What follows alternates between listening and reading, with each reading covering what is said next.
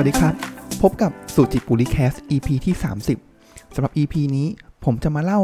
ตอนจบของหนังสือ How to be strategic เขียนโดย Fred Pelard กันครับ หนังสือเล่มนี้ก็เป็นหนังสือที่เล่าแนวคิดของการคิดแบบ strategic thinking อย่างเรียบง่ายนะครับ แล้วก็มีเทคนิคในการทำในแต่ละขั้นตอนให้นะครับ ก็ผมได้มีการเล่าไปในตอนที่ ตอนแรกแล้วก็ตอนที่ 2 ใน EP ที่ 28 และ 29 แล้วนะครับ แล้วก็ตอนนี้จะเป็นตอนสุดท้ายแล้วนะครับ สัญญาว่าตอนนี้จะเป็นตอนจบนะครับ แล้วก็จะพูดให้ง่ายแล้วก็ใช้ได้จริงนะครับ เพราะมี feedback มาว่าเออตอนที่แล้วที่ผมเล่าเทคนิคของ mutation game เนี่ย โอ้โห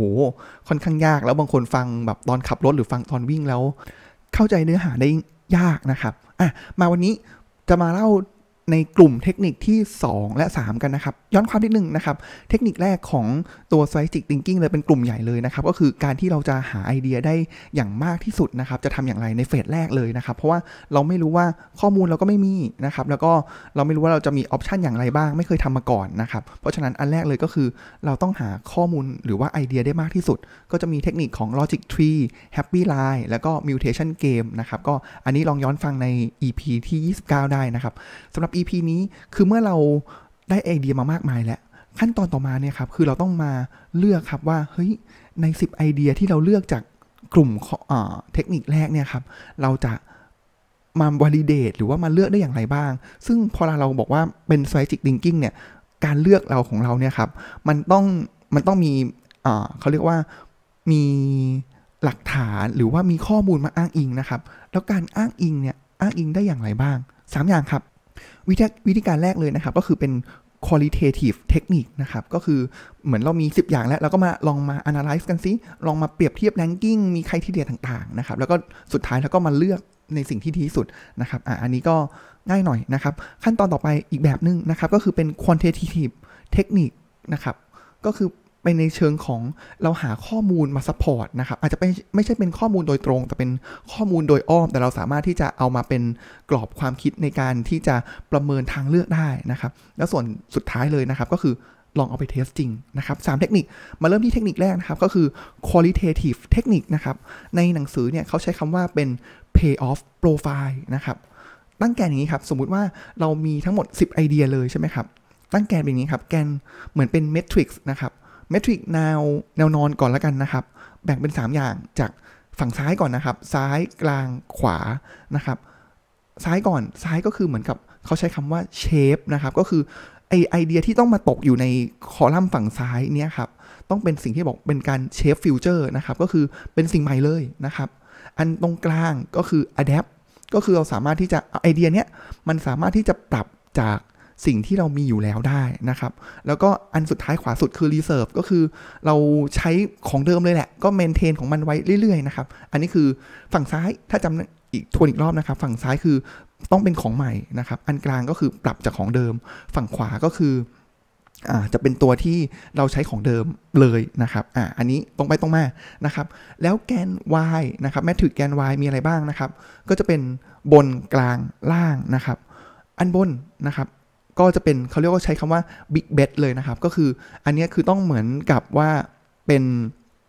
เหมือนเดินแบบลงทุนเดิมพันครั้งใหญ่เลยนะครับ ถ้าเกิดพลาดก็มีสิทธิ์เจ๊งได้นะครับ อันกลางก็คือเป็นออปชันก็คืออะเรามีสิทธิ์ที่จะทำหรือไม่ทำก็ได้นะครับ แล้วก็อันสุดท้ายเลยก็คือยังไงก็ต้องเป็นเป็นสิ่งที่จำเป็นต้องทำนะครับเขาใช้คำว่า no regret นะครับ เพราะฉะนั้นแล้วเนี่ยพอเรามาพลอตนะครับ ทวนอีกรอบนะครับแกน y แนวตั้งก็คืออันแรกคือมีความเสี่ยงแหละครับบิ๊กเบ t เลยก็คือแบบเราต้องทุ่มแบบทุกอย่างเลย แล้วก็มีความเสี่ยงที่จะเจ๊งได้ อันกลางก็คือก็เป็นออปชันที่เราจะทำหรือไม่ทำก็ได้ กับอีกอันนึงคือ เรายังไงก็ต้องทำนะครับอ่า no regret ยังไงคือต้องทำเพราะฉะนั้นแล้วเนี่ยตอนเนี้ยพอเรา cross ออกมาเนี่ยมันจะได้เป็น matrix 3คูณ3นะครับเขาตัดอย่างนี้ครับ อันแรกเลยเนี่ยครับ อันที่เป็น no regret ก็คือมันเฮ้ยมันสำคัญต่อ มันยังไงก็ต้องทำอะครับ ไม่ว่ามันจะตกอยู่ในเชฟ cross กับตัวเชฟที่เป็นเรื่องของ shape future นะครับ adapt กับของเดิมหรือว่า reserve อันเนี้ยเขาบอกว่ายังไงต้องทำเพราะฉะนั้นอันเนี้ยเราไม่ต้องไปคิดเลยถ้าเราเอา option ไหนเนี่ยครับเอามาตกอยู่ในช่องข้างล่าง 3 อันเนี้ยเรายังไงเราก็ต้องทำก็คือไม่ต้องคิดเลยทำเลยนะครับอะเสร็จปุ๊บอันต่อมาครับเขาก็จะเริ่ม cross ออก อันที่ ควรต้องหลีกเลี่ยงที่สุดนะครับ ก็คืออันที่เป็น big bet อาจจะเป็นมุมเมื่อกี้เราบอกว่าอันล่างทั้งแถบเลยเรา cross ออกใช่ไหมครับ เสร็จแล้วปุ๊บอีกอันหนึ่งที่เราต้อง cross ออกเลยนะครับ ก็คืออันที่เราต้องสร้างอนาคต shape future แล้วก็เป็น big bet เลยนะครับ คือเสี่ยงสูงมากนะครับ อันซ้ายบนอะอันเนี้ยเรา cross ออกไปเลยเพราะอันเนี้ยเราไม่ต้องทำนะครับ อันล่างเราไม่ต้องทำเพราะมันต้องทำอยู่แล้วนะครับ เสร็จปุ๊บต่อมาครับ อันที่เป็นมุมขวาบนครับ อันเนี้ยลองดูนะครับ ก็คือเป็นอันที่เฮ้ยมันต้องเสี่ยงอะ่ะ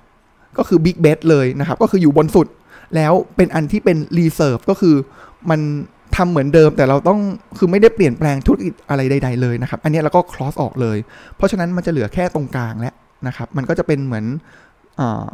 มีอยู่ 4 ช่องนะครับ ตอนนี้นะครับ แล้วก็สุดท้ายแล้วเนี่ยครับ ไม่ว่าอะไรใด ๆ ที่อ่า ไอเดียที่ไปตกอยู่ในช่องไหนเนี่ยครับสิ่งที่เขาอยากจะให้คิดชวนคิดเลยนะครับ ก็คือเราต้องพยายามบอกว่า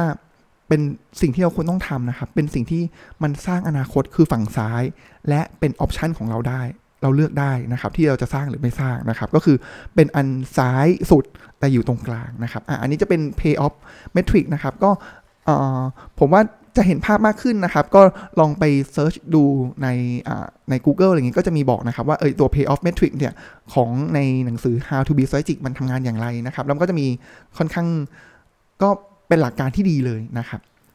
อันต่อมานะครับ ก็คือเป็นเรื่องของ quantitative analysis นะครับ ก็คือการหาข้อมูลมาอ้างอิงนะครับ เช่นคำถามว่า เฮ้ย เราอยากจะไปลงทุน product XX ในประเทศ YY ไหมนะครับ อ่า อันแรกเลย สิ่งที่ต้องทำครับก็คือ อันนี้มันผมว่ามันตรงไปตรงมานะครับ ในเชิงของการหาข้อมูลเนี่ยเขาใช้คำว่า landscape analysis นะครับ เพราะฉะนั้นเขาก็มีข้อมูลอยู่ 4 ตัวนะครับ ที่เราสามารถอ้างอิงได้นะครับ เช่น market analysis ก็คือสถานการณ์ของตลาดเป็นอย่างไรนะครับ industry analysis สถานการณ์ของอุตสาหกรรมนั้นๆ เป็นอย่างไรนะครับ แล้วก็ customer analysis ความต้องการของลูกค้าเป็นอย่างไร แล้วก็ company analysis นะครับ ก็จะเป็น สี่ด้านง่าย ๆของ analysis ในด้านของ landscape นะครับ ก็คือ quantitative ในการหาข้อมูลมานะครับทวนอีกครั้งก็คือดูทีแรกเราดูสภาพตลาดก่อนเลยครับ ว่าตลาดเนี่ยมันเป็นอย่างไรบ้างนะครับ ตลาดมันกำลังขึ้นหรือลง ถ้าเกิดเราเห็นแล้วว่าตลาดเนี่ยมันโอ้โหอย่างผมยกตัวอย่างแล้วกันว่าเป็นเครื่องดื่มแล้วกันครับ เครื่องดื่มชูกำลัง เพราะฉะนั้น ตลาดเนี่ยอาจจะเป็นตลาดของเครื่องดื่มชูกำลัง หรืออาจจะเป็นตลาดเครื่องดื่มทั้งหมดเลยก็ได้นะครับ เสร็จแล้วปุ๊บก็มาดูเรื่องของ industry อุตสาหกรรม specific เลยนะครับ นั้นๆนะครับ แล้วก็ดูเรื่องของความต้องการของลูกค้านะครับ แล้วก็ดูคู่แข่งนะครับอ่าอันนี้ก็ง่ายๆตรงไปตรงมาที่หนังสือให้คำแนะนำมานะครับ มันก็จะมีรายละเอียดเพิ่มเติมนะครับ เช่นบอกว่า Market Share เป็นยังไง แบบ Gross Margin ของ อุตสาหกรรมนี้เป็นยังไงบ้างนะครับ ซึ่งก็ไม่จำเป็นว่าต้องหาข้อมูลทั้งหมดนะครับ แต่ว่าก็พยายามหาให้ได้มากที่สุดนะครับ เพราะสุดท้ายแล้วเนี่ย การที่เราจะตอบได้ว่า เฮ้ย เราอยากจะไปแข่งในตลาดผลิตภัณฑ์นี้ในประเทศนี้เนี่ย มันมันก็ต้องมีข้อมูลมาอ้างอิงนะครับ คือเราไม่สามารถที่จะไปลอยๆ ได้ หรือว่าใช้แค่ pay off อ่า pay off analysis หรือ pay pay off อ่าไอที่ตัดช้อยตาราง9คูณ9อย่างอันแรกได้นะครับ ส่วนเทคนิคสุดท้ายของดาวในการที่จะเลือกช้อยก็คือ อันเนี้ยผมว่าทุกคนน่าจะคุ้นชินอยู่แล้วนะครับ เขาใช้ดึงมาง่ายๆเลยครับ ก็คือ lean startup นะครับ lean startup หัวใจของ lean คืออะไรครับ ก็คือเรื่องของ build measure learn ก็คือลองหาสิ่งที่เรียกว่าเป็น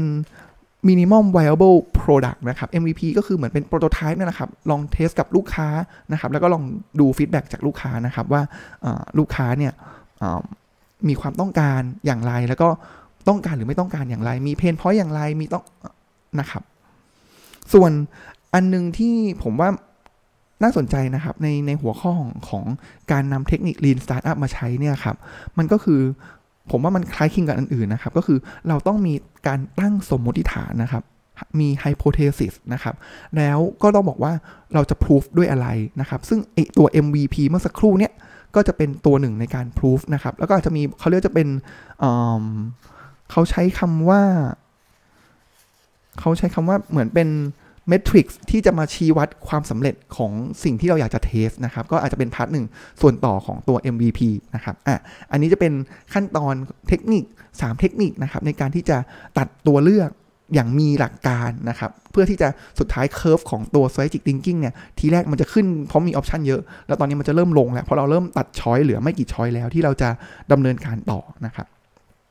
เสร็จปุ๊บมันก็จะมาสู่ในกลุ่มที่3นะครับก็คือเมื่อกี้เรามี up เรามี down ต่อมาก็จะเป็นเรื่องของการ push นะครับก็คือการที่เราจะ convince เพื่อนร่วมงาน convince ผู้บริหาร convince บอร์ดอย่างไร ในไอเดียที่เราเลือกมาแล้ว เรามั่นใจแล้วว่าเราเทสมาเรามีข้อมูลมาแบ็กอัพแล้วนะครับ อันนี้จะเป็นขั้นตอนของการที่เราจะ convince คนอื่นนะครับ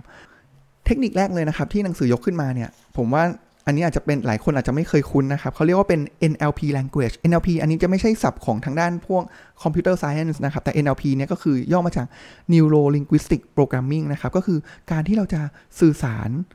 หาผู้รับสารของเรานะครับ ซึ่งปกติแล้วเนี่ยใน NLP หลักการ NLP นะครับเขาจะบอกว่าโหมดที่เราสามารถรับสารได้นี่ยครับมีทั้งหมดอยู่ 4 โหมดนะครับโหมดแรกเลยก็คือ visual นะครับก็คือเรา ใช้การมองเห็นนะครับ รูปภาพนะครับอ่าอันนี้คือใช้สายตาเนาะตาไม่ง่ายก็คือตา อันที่ 2 คือ auditory ก็คือเสียงนะครับ ก็คือเสียงที่ผ่านหูนะครับ แล้วก็อันต่อมาก็คือ kinesthetic นะครับ ก็คือการเคลื่อนไหวการสัมผัสนะครับ และอันสุดท้ายก็คือเป็นดิจิตอลนะครับ ก็คือจากการอ่านข้อมูลนะครับ คือเน้นที่ข้อมูลนะครับ แล้วเราจะรู้ได้อย่างไรล่ะว่าแต่ละคนเนี่ยครับ คนที่เราอยากจะสื่อรับสารเนี่ยครับเขาถนัดโหมดไหนนะครับ หนังสือบอกนี้ครับว่า สังเกตง่ายๆเลยนะครับ มันจะมีอย่างเช่นนะครับ ยกตัวอย่างนะครับ ว่าถ้าเกิดเป็นคนโหมดแรกโหมดวิชวลเนี่ยลองนึกนะครับ ภาษาอังกฤษเนี่ยพอลาเขาจะใช้คำว่า I get that picture นะครับ ฉันเห็นภาพนั้น I see นะครับ things are looking up นะครับ หรือว่า big picture colorful show นะครับ หรือว่าอะไรต่างๆ ที่มันเป็น wording ที่มันเกี่ยวกับ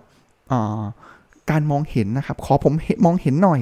นะครับ อะไรเงี้ยครับหรือว่าถ้าภาษาอังกฤษก็คือ look อะไรเงี้ยครับที่เป็นแบบใช้แบบเป็นประโยคที่เรียกความสนใจนะครับออันนี้คือโหมดวิชวลนะครับต่อมาถ้าเกิดเป็นโหมดของ auditory ก็คือเสียงอันนี้ง่าย ๆเลยครับ listen นะครับหรือว่า tell me นะครับหรือว่า tell me about yourself let me explain นะครับ listen to yourself นะครับหรือว่า ring the bell นะครับหรือว่า sound right to me เป็นต้นนะครับ อันนี้คือเป็น ตัวอย่างที่หนังสือยกตัวอย่างมาว่าเออถ้าเกิดคนที่มีโหมดของ auditory เนี่ยเขาจะพูดอย่างไรนะครับ หรือไม่ก็ภาษาถ้าเกิดไทยก็จะแบบอะรบกวนฟังผมก่อนนะครับ ผมเห็นถ้าเกิดอันวิชวลก็คือผมเห็นภาพแล้วนะครับ ผมไม่เห็นภาพใหญ่เลยอะไรเงี้ยครับเพราะฉะนั้นเนี่ยมันจะเป็นเขาจะสื่อสารออกมาอย่างนี้นะครับ ส่วนถ้าเกิดเรื่องของ kinesthetic นะครับก็คือเรื่องของโหมดที่คนเขาจะใช้การสัมผัสนะครับทางกายนะครับ ก็จะเป็น hold on นะครับ smell นะครับหรือว่า am in touch I grab อะไรเงี้ยเป็นต้นนะครับ ก็จะคือลองสังเกตได้นะครับ เราอาจจะไม่จำเป็นต้องฟังก็ได้แต่ว่าเราลองสังเกตพฤติกรรมของเขาก็ได้นะครับ เดี๋ยวผมยกตัวอย่างให้ฟังอีกทีหนึ่งนะครับ หรือว่าถ้าเกิดเป็นสุดท้ายเลยก็คือดิจิตอลเนี่ยครับ ก็คือเขาจะพูดเกี่ยวกับตัวเลขเป็นหลักเลยนะครับอะเรามาดูเทคนิคกันนะครับว่า แล้วเราจะทำอย่างไรนะครับเขายกตัวอย่างอย่างนี้ครับว่าถ้าสมมุติว่ามีลูกค้าเนี่ยเดินเข้ามา ที่โชว์รูมรถยนต์ของเรานะครับ ถ้าเกิดเป็นคนที่วิชวลเลยเนี่ยครับ เราจะทำอย่างไรนะครับ ก็ลักษณะที่ทำก็คือเขาเราต้องไปสังเกตก่อนครับ คนที่เป็นวิชวลเนี่ยครับเขาก็จะเดินมาดูรอบๆรถเราเลยนะครับ เพราะฉะนั้นถ้าเราเป็นเซลล์ ถ้าเราเป็นเซลล์นะครับ เราอย่าเข้าไปยุ่งกับเขานะครับ เพราะว่าเขาจะเฮ้ยก็ โหมดของการรับสารของเขาเนี่ยมันเป็นโหมดของการมองนะครับ เพราะฉะนั้นเราต้องให้เขามองไปเรื่อยๆไปเรื่อยๆ แล้วถ้าเกิดเขารู้สึกโอเคแล้วนะครับ เดี๋ยวเขาจะเดินมาหาเรานะครับ กระโดดมาอีกอันนึงเลยครับ ถ้าเป็น แนวของ auditory นะครับ ก็คือเรื่องเสียงเนี่ย อันนี้ไม่ต้องห่วงเลยครับ เขาจะไม่ดูเลยครับ เขาจะจะเดินดูแป๊บเดียวนะครับ เสร็จแล้วปุ๊บ เขาจะเดินเข้ามาหาเรา แล้วเขาก็จะคุยชวนคุยกับเราไปนะครับ อันนี้คืออันที่2นะครับ อันนี้เราคุยได้ ลองสังเกตดู อันที่ 3 เรื่องของการสัมผัส อันนี้เช่นเดียวกันกับตัววิชวลหรือการมองเห็นนะครับ อันนี้คนกลุ่มนี้คือเข้ามาถึงที่รถเนี่ย เขาจะเข้าไปเปิดประตูรถ ลองนั่งลองอะไรอย่างนี้เลยนะครับ แล้วเมื่อเขาพร้อม เขาจะมาหาเรา เช่นกันนะครับ อันสุดท้ายนะครับ ก็คือเรื่องของดิจิทัลเรื่องของคนที่ใช้ข้อมูลในการตัดสินใจนะครับ อันนี้ตรงไปตรงมาเลยครับ ส่งโบชัวให้เขา หลายที่ลองดูนะครับ การจัดตำแหน่งของอการจัดตำแหน่งของโชว์รูมเนี่ยครับเขาจะตั้งโบชัวไว้ข้างหน้าเลยคือ เหมือนเป็น ฟิลเตอร์แรกเลยนะครับ ถ้าเจอคนที่ใช้ดิจิตอลเป็นหลักเนี่ยครับ เป็นโหมดดิจิตอลเนี่ย เขาจะหยิบโบชวงเขาแล้วเขาก็เนี่ยเราสังเกตรู้แหละ แล้วเมื่อเขาพร้อมเขาจะมาหาเราเองนะครับ อันนี้เป็นเทคนิคง่ายๆนะครับ ก็คือเรียนรู้ผู้รับสารว่าเขาถนัดกับโหมดไหน แล้วเราก็ปรับตัวเองให้เข้ากับโหมดนั้นนะครับ อะอันนี้ตรงไปตรงมา นะครับ ขั้นตอนต่อมา อันนี้ก็คือ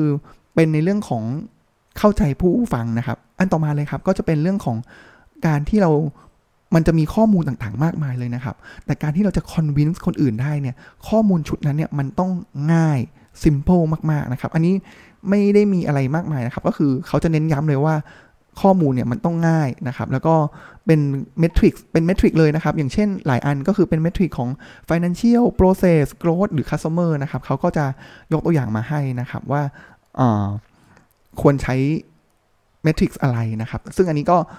จะลงรายละเอียดเกินไปนะครับ และอันสุดท้ายเลยก็คือเขาใช้คำว่า comparing story จำได้ไหมครับว่าตอนขั้นตอนแรกเลยเนี่ยไอตัว logic tree เนี่ยครับ เราบอกว่า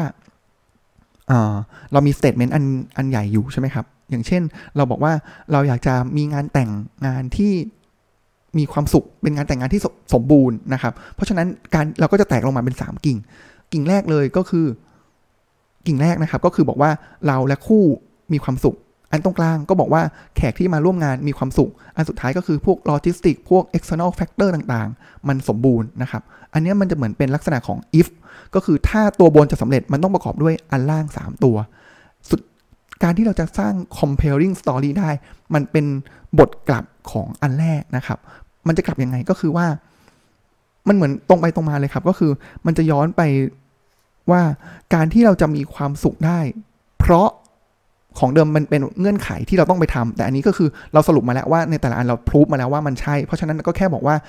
เพราะ 1 2 3นะครับก็คือเพื่อให้ได้อันแรกก็คืออันแรกอันนั้นนะครับอันนี้ไม่แน่ใจว่าจะงงหรือเปล่านะครับ แต่ว่าก็คือมันแค่เป็นการเอาของเดิมมาใช้นะครับ แต่แค่เปลี่ยนเป็นว่าการที่งานงานแต่งงานจะมีความสุขได้ เพราะ 1 ก็คือเราแล้วก็ partner มีความสุข เพราะ 2 ก็คือเราไปพูดมาแล้วนะ เราหรือเราจะไปหา action มาแล้วนะครับ เพราะ 2 ก็คือทุกคนมีความสุข เพราะ 3 เราสามารถควบคุมปัจจัยภายนอกต่างๆ ได้นะครับ อันนี้ก็จะค่อนข้างตรงไปตรงมานะครับ มันก็แค่เป็นส่วนกลับ แล้วก็เอาของเดิมเนี่ยมาเล่านะครับ ที่เราถ้าเราตั้งต้นดีทีแรกนะครับ เราก็สามารถที่จะเอามาใช้งานแล้วก็มาคอนวินส์คนอื่นได้นะครับ เพราะฉะนั้นมาถึงตรงนี้เนื้อหาก็ผมว่า เป็นบทเรียนของผมเหมือนกันนะครับ ที่การรีวิวหนังสือแล้วเนี่ยแล้วมันเป็นเชิงเทคนิคอย่างเงี้ย มันก็ค่อนข้างเล่ายากแล้วก็หาบาลานซ์ยากว่าเฮ้ยเราผมจะเล่าเนื้อหาเยอะขนาดไหน แต่ถ้าเกิดเล่าไม่หมด ผู้ฟังก็อาจจะไม่ได้ประโยชน์นะครับ แต่ก็อันนี้เดี๋ยวผมก็จะนำสิ่งเหล่านี้ไปเรียนรู้แล้วก็ปรับปรุงพัฒนาให้ดียิ่งขึ้นนะครับ ในส่วนสรุปของหนังสือเล่มนี้นะครับ ง่ายๆเลยครับว่า ปัญหาต่างๆ เราจะรู้ได้อย่างไรล่ะว่าเราจะใช้เทคนิคของ strategic thinking ได้ในปัญหาไหนนะครับ ก็คือต้องเป็นปัญหาที่โหมันต้องเป็นปัญหาใหญ่นะนะครับ แล้วก็เป็นปัญหาที่ time frame เนี่ยมันอยู่ในอนาคตนะครับ เพราะถ้าเกิดเป็นปัจจุบันหรือเป็นอดีตเนี่ยเรามีข้อมูลในการเก็บอยู่แล้วนะครับ แล้วเราสามารถเอาข้อมูลนั้นเนี่ยมาประกอบการตัดสินใจได้ ไม่จำเป็นต้องใช้วิธีของ strategic thinking นะครับ แล้วก็เป็นสิ่งที่ ก็อาจจะไม่เคยทำมาก่อนนะครับ เพราะฉะนั้นมันต้องสร้างออปชันขึ้นมาก่อนนะครับ แล้วก็ไม่มีข้อมูลมาประกอบนะครับ แล้วก็มันต้องมีการพิสูจด้วยนะครับ ไม่อาจจะเป็นพิสูจด้วยตัวเลขหรือพิสูจด้วยอาจจะเป็น qualitative หรือว่าการลงมือเทสนะครับ เขาบอกงี้ครับว่า ผมชอบประโยคนี้แล้วผมไฮไลท์มาเลยนะครับ เขาบอกงี้ เขาบอกว่า you don't need real data to have real ideas but